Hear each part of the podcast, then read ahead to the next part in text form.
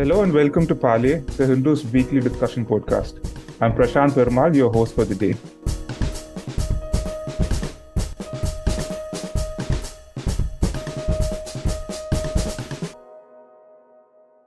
Sridhar Vembu, the Chief Executive Officer of uh, Zoho Corporation, recently called for a regulatory framework to prevent any company from monopolizing the artificial intelligence technology.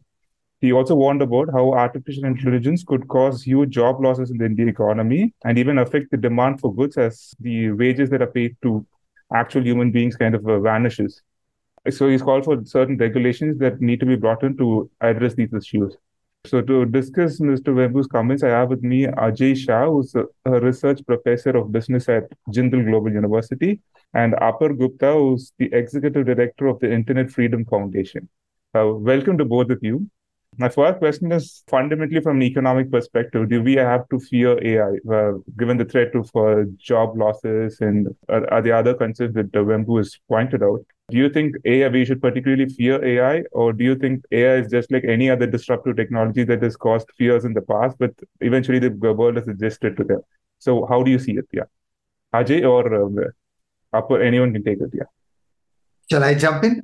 So I yeah, I'm an optimist. I look back at 5,000 years of all kinds of revolutionary technical change. There was a time when human beings, uh, seeds of wheat in the ground, and then the machines came and replaced that. And you could have thought that this is a terrible thing. But by now, we know the recipe that uh, technological change comes, the aggregate productivity and output of society goes up.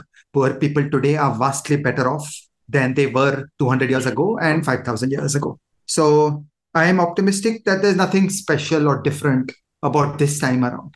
It's just one more round of uh, ways in which machines can be used uh, to increase productivity. And there will always be the short term story of some job loss and some new careers will be created. But uh, I'm not uh, excited that this is fundamentally different. I broadly echo Ajay's views. And alongside that, I'd just like to say that in our popular culture, quite often we have people who think about AI as a killer robot or as a Terminator based machine, not only in terms of what it presents as a risk towards uh, loss of uh, jobs, but also what it poses in terms of the systems themselves becoming autonomous.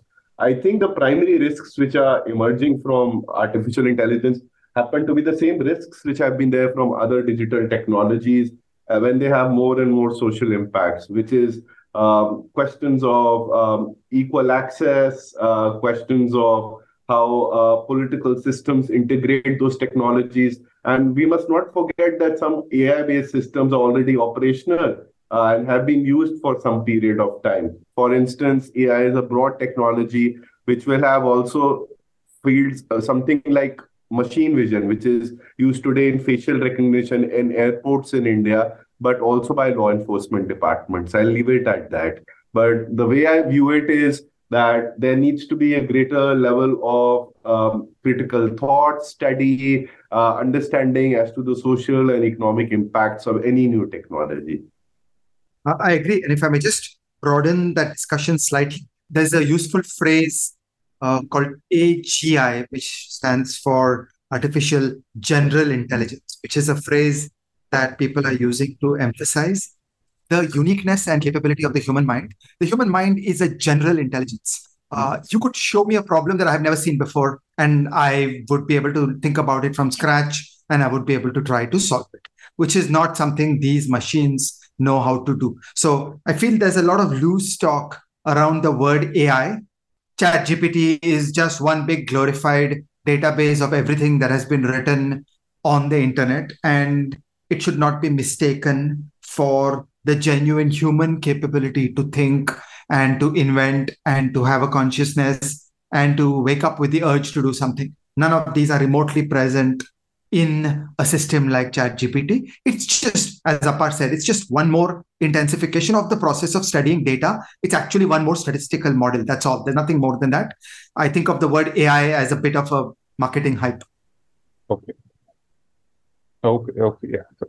Uh, I'll move on to the next question. The other one is like uh, currently we have certain regulatory systems in place to keep uh, businesses in check Uh, so, do you think uh, the current system is equipped enough to deal with, I mean, competition threats that could arise possibly from artificial intelligence? Do you think like uh, businesses that deal with artificial intelligence need a special kind of regulation or something, or, or and do you think like uh, new regulations would like help competition, or do you think they hurt competition? Yeah.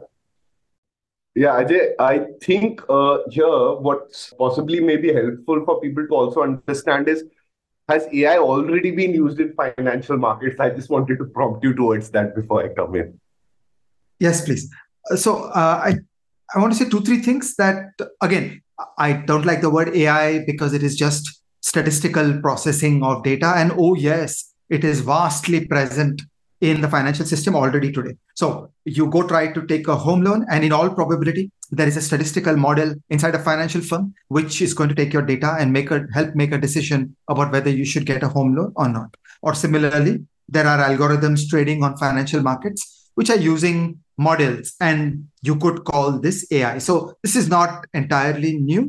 This has been going on for a long time.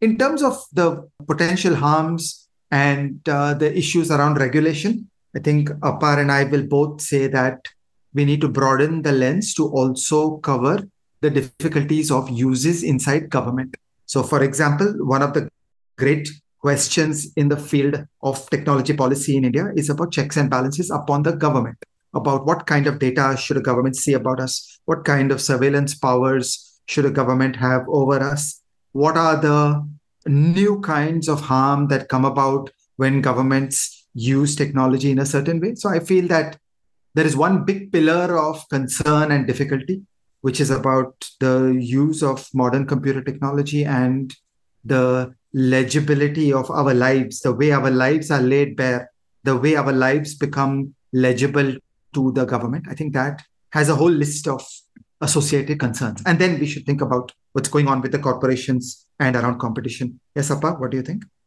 I think that's a that's a great framing, and I think uh, it puts into focus firstly in terms of public procurement or deployment a much more deeper policy conversation around what's the evidence? Does it work? Because sometimes technology which is deployed for addressing a social problem or promises efficiency fails to do just that. And if it may cater to that need it may also create a new problem in a way. It as we have seen even ChatGPT which is large language model seems to be making up information. And uh, I put in, uh, I remember in ChatGPT 3.5, for instance, I put in a query whether India has a data protection law, and its answer was in the affirmative, which is incorrect. Uh, that's just one instance. But uh, going forward, I think so. Beyond the policy conversation, I think uh, we also need laws for the deployment of AI based systems to comply with Supreme Court uh, uh, requirements under the right to privacy judgment for uh, specific use cases such as facial recognition. A uh, lot of police departments, a lot of state governments are doing it. It's also being done for uh, certain state election commissions are doing it. And these all come with error rates. They have very different manifestations. It may result in exclusion. It may result in harassment for a person. And all of them are operating without a legal vacuum. So there needs to be a level of restraint which is there. Third, I think so at the same point in time, uh, well, there doesn't seem to be an apparent problem. So why should we look at fixing it? And it's quite good to think about it like that. I think, uh, given that it does take a long period for us to uh, decide the policy path on uh, the direction of lawmaking, especially in the technology sector, we should start paying greater attention to the conversations which are happening in Europe around the AI Act, around it, around its risk assessment approach, and look at it a little more closely, as it may serve as an influential model, just like the GDPR has done for a lot of uh, countries in the years to follow from the formulation of the GDPR itself. So those are three things I think so, which which are a sensible way of looking at legal regulation around the AI. And if I may come to the uh, question around competition policy. Yeah, sure, sure, yes. Yeah, if I may come to the question of competition policy and the new age of what's going on. So I want to say three things. The first is that uh, I am not that worried about the presence or absence of competition uh, in this field because on a global scale, it appears that there are many players. Already, we can see OpenAI and Microsoft collaborating on one line of attack. We can see Facebook, which is now called Meta, building in this space. And of course, we have the giant and potentially the best of the game is Google, and they are already there. There are at least five or 10 other teams. I think that there are many, many people who are building these kind of LLMs. So I'm not seeing the LLM story getting locked up around any one or two players. There is ample competition. The second thing I want to say is that actually, this is a nice reminder of the extent to which the technological dynamism generates checks and balances of its own, where what we have seen is how ChatGPT has raised a new level of competitive dynamics questions around Google search. So, one year ago, we would have said that the world has a problem, Google is the dominant vendor in search. And yes, that was true for some time, but today, suddenly, it seems that this game is wide open all over again. And Microsoft and Bing and ChatGPT and GPT 3.5 are in the game and are a credible rival to Google again. I'm not saying the game is done. As Apar said, you can extract some really terrible answers out of ChatGPT. So I recommend extreme caution when using ChatGPT, but it is suddenly looking like the global market for search is more competitive than it used to be. And my third argument is that there are some real puzzles in how we think about uh, competition policy within India in these global uh, marketplaces. So imagine that uh, there is an Indian market for taxi services, and we watched the competition between a firm like Uber and a firm like Meru. And it felt like there were some things going wrong in competition policy in that period. And I have a co authored paper uh, from that period where we are understanding what was going on. But when it comes to the competition between Microsoft and Google on search, frankly, we in India are spectators, and you know the European Union is going to work on it. The US FTC is going to work on it, and I don't see a whole lot of value that can be added in India. So I don't get excited about appropriating extraterritorial jurisdiction in the hands of an Indian competition authority, because in a way these are problems that are going to be dealt with by the whole world. And we should always remember India is a poor country. Uh, regulatory and state capacity in India is very limited.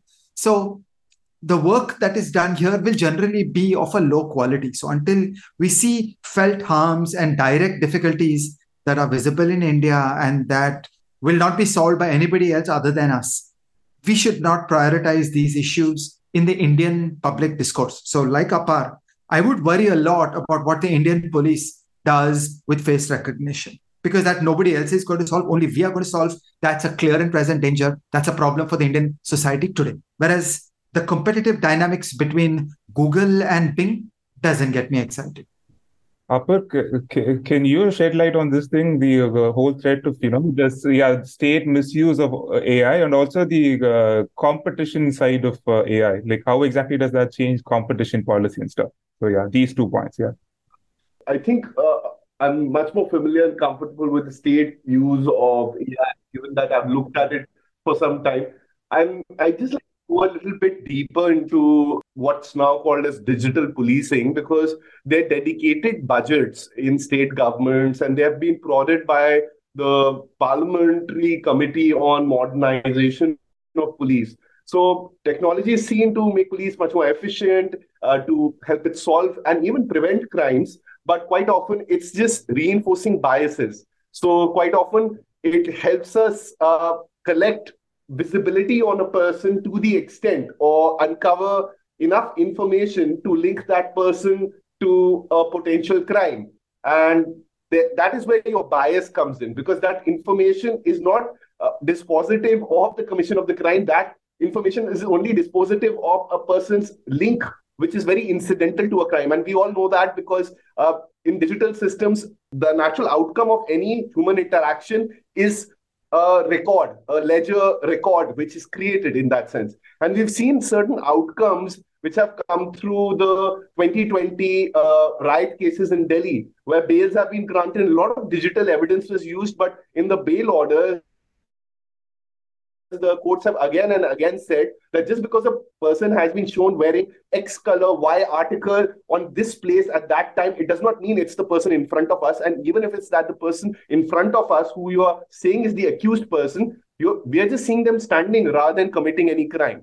Coming to the second part, I think beyond policing, the tech landscape which is there with respect to AI right now, uh, and I think AI Now came out with a tremendous report yesterday, which is a landscape report, uh, and it says that uh, essentially AI today uh, is dominated by big tech again, and they say it's because they have a computing power advantage, they have a data advantage, and they have a geopolitical advantage. And it is essential that at this time when AI is going to unleash the next level of technology innovation, the pre-existing firms, which may be Microsoft, Google, Meta, etc., they are racing towards integrating it within their own um, ecosystems in a sense these monopolies may deepen by itself. You may have one or two larger players which do arise, but again, you will see essentially a dominance of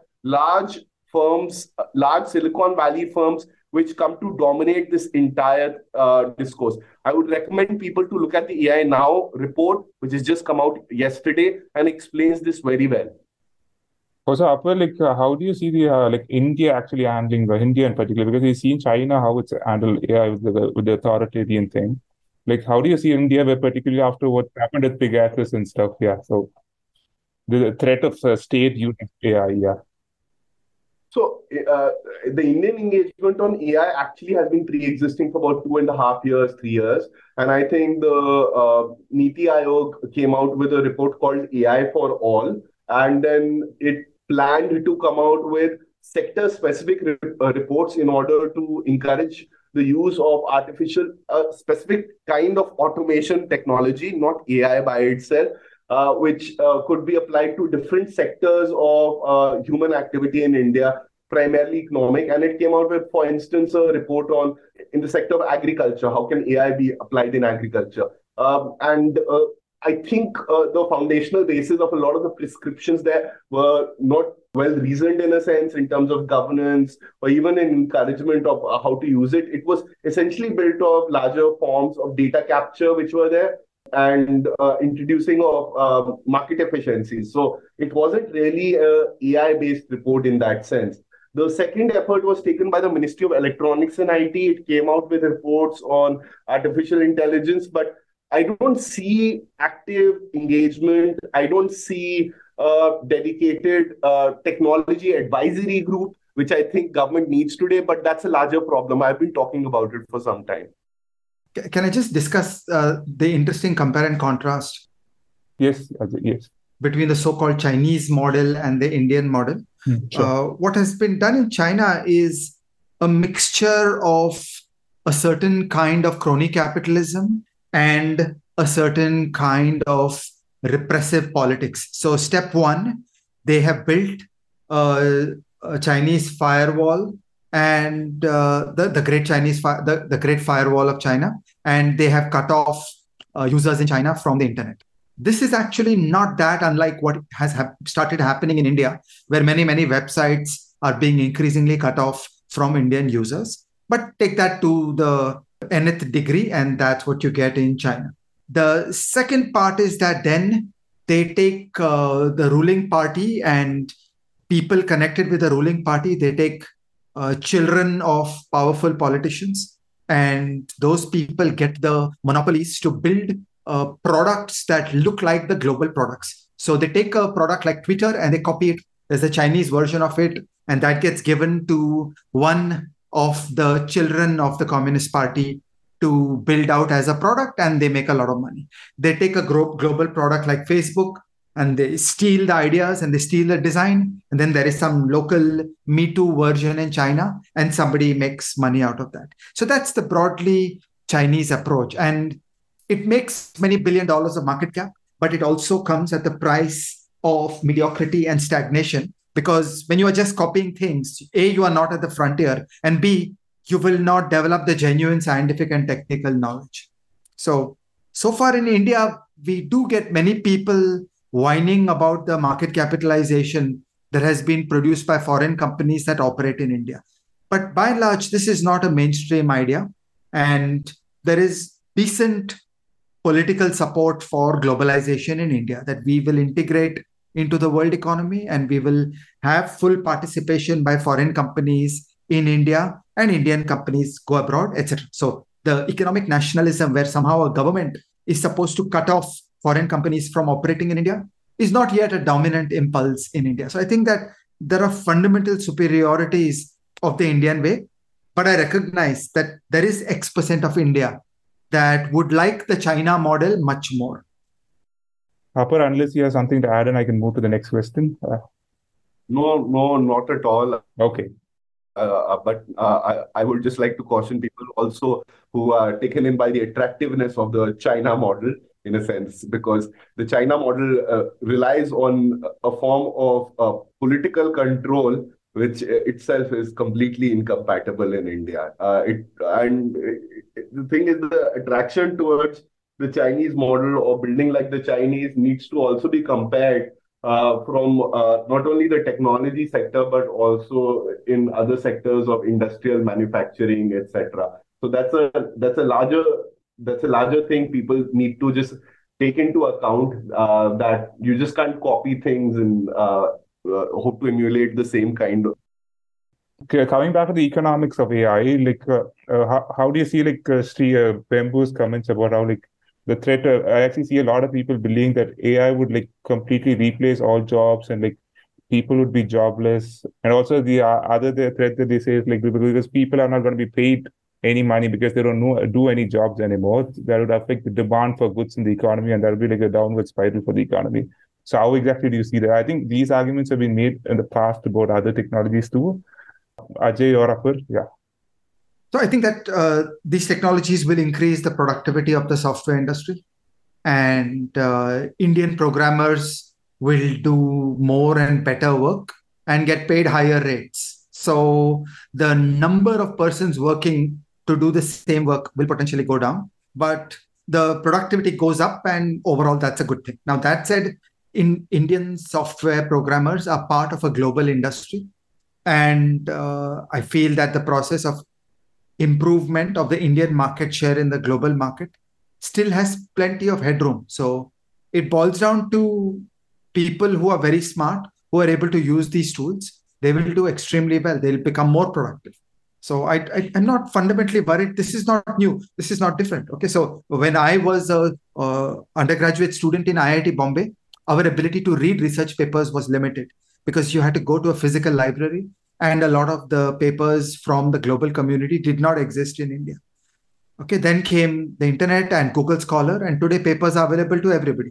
That is an increase in the productivity, and I think that's a good thing. So, yeah, potentially the number of persons working in a team may go down, but overall, as an economy, as a country, I think we benefit that we get higher productivity into India. So, as a card carrying economist, I would just say we should always focus on the word productivity. It's good for society when human beings produce more output per unit hour. That makes us more prosperous.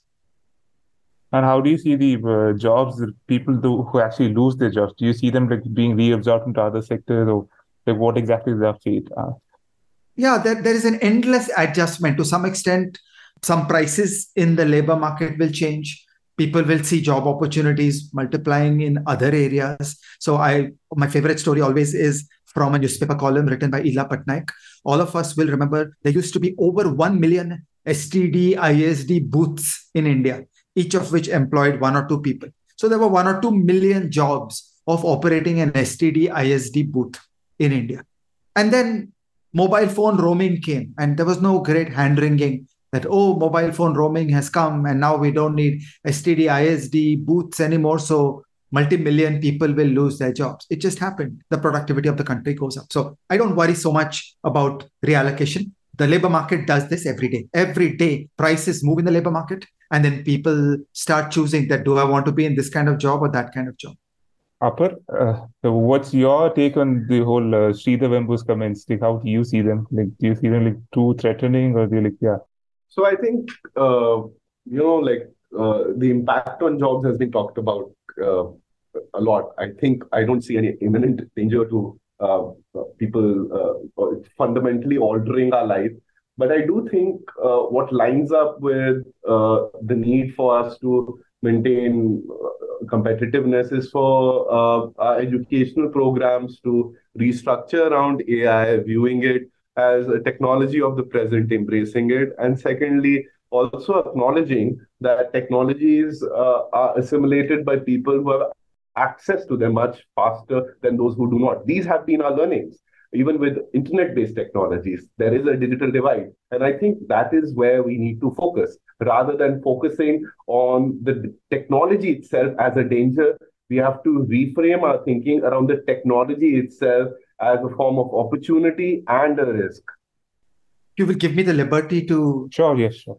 speak to the young people who are hearing this podcast.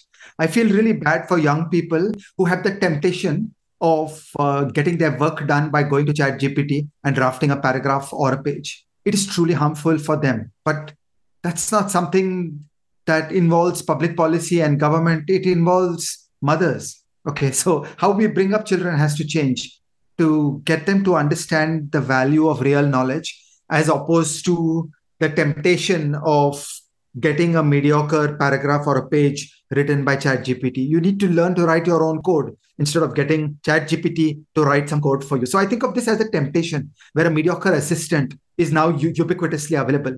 And what this will do is drive up the inequality between the people who actually have knowledge and the people who have succumbed to the temptation of getting by with these quick and dirty tools. just before we wrap up, I just have one question. This just came up now, like uh, about like how India is already uh, like uh, looking at labor for part force participation in, in India and stuff. How India has been unable to uh, move its labor from agriculture to other sectors and stuff.